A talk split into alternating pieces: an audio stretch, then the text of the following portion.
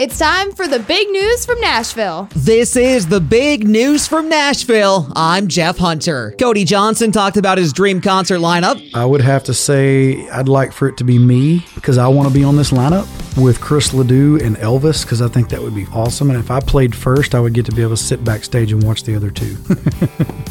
Gabby Barrett shared where she gets her song ideas from. Of course, it comes from a place inside of you experiencing it for me personally, but it's also from I've been surrounded by women kind of my whole entire life and upbringing, friends and women in the family. So it's experiences that they go through too that I can connect to, and then we write it into a song. And the guys from Old Dominion talk about what song on their new album resonates the most. Some Horses is definitely one that just feels very honest and it feels cinematic. It almost feels you can't listen to that song and not feel like you're living the movie that it is. So I'd say that is one that definitely resonates. That's the news from Nashville. I'm Jeff Hunter.